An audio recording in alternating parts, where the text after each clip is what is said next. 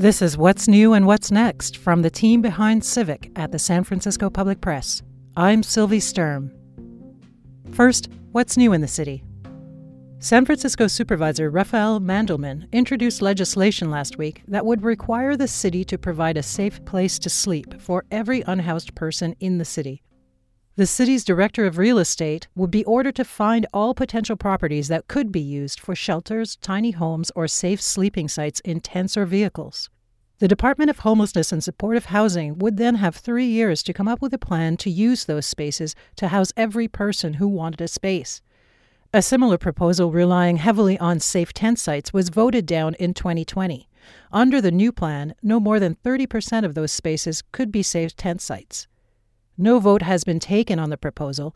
Mandelman said three other supervisors support the plan. A total of six supervisors would be needed to pass the plan. San Franciscans have done such a good job at saving water that the San Francisco Public Utilities Commission says it will have to raise water rates.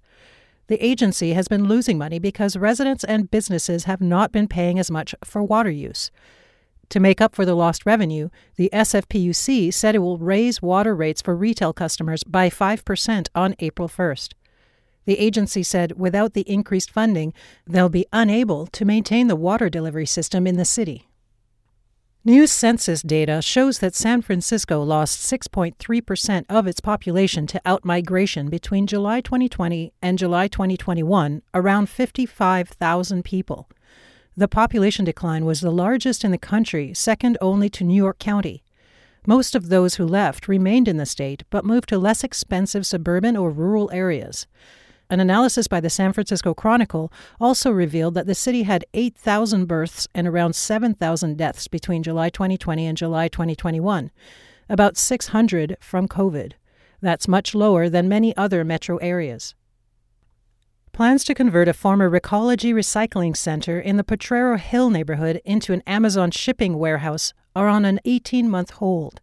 Last week, the Board of Supervisors instructed the Planning Commission to review zoning regulations for all package delivery services. The property at 7th and Berry Street had once been proposed for a condo development, but was opposed by locals who worried that local production businesses would be pushed out. Now opponents are concerned about the delivery truck traffic that would come with an Amazon warehouse. Others are concerned about Amazon's opposition to unionization at their facilities. After the vote, Amazon announced that it would pause work on the delivery center.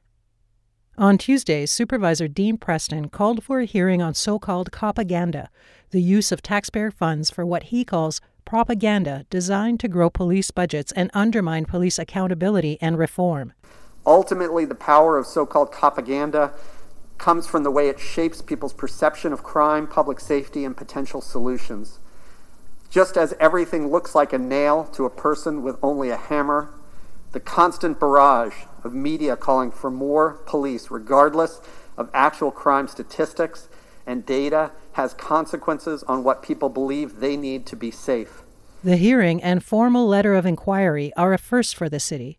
They're meant to shed light on the cost of taxpayer funded communications, media, policies, and procedures informing the public about crime and policing. That's what's new. Here's what's coming up next on the city's calendar. The long anticipated bus rapid transit will finally start rolling along Van Ness on April 1st. The city's first so called BRT is a two mile stretch of center running red concrete lanes with nine stops between Market and Union Streets. The dedicated lanes and coordinated traffic signals will bypass traffic congestion along the corridor. Buses will run every four to five minutes. City planners first studied the BRT concept in 2001. In 2016, construction began following a decade of planning, designing, and environmental review. The project ultimately came in at $346 million.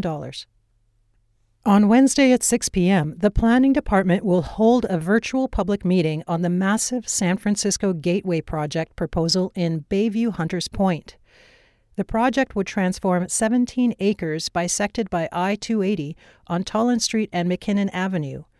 Three new buildings would rise more than 100 feet on either side of the freeway, the resulting 1.2 million square feet of space would include parcel delivery, light manufacturing, 8,000 square feet of ground floor retail space, and parking for more than 1,000 vehicles.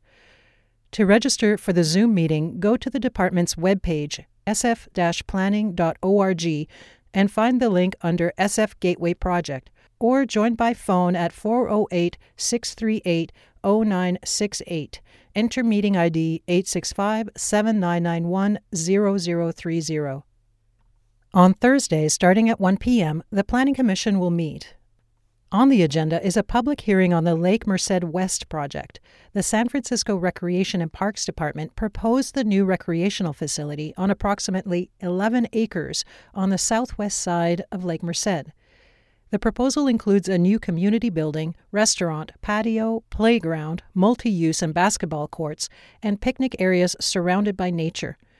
Also included are a new boathouse, a boat dock, and watercraft landing spots adjacent to the lake.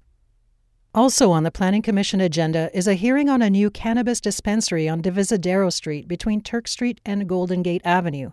The Planning Department received three comments opposing the business over its proximity to a preschool and over safety, noise, smoking, and loitering concerns.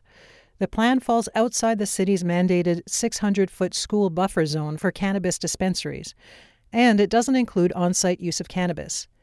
The department also got 22 comments in support after the sponsor did some outreach under the Office of Cannabis Good Neighbor Policy.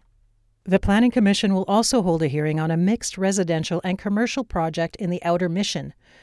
Builders want to demolish a one story commercial building to make way for an eight story, 46 unit building. Up to 30% of its residential units will be deemed affordable. In exchange, the developers get priority processing, relief from density controls, and up to two extra stories of height. The Commission received one letter against the project over its height.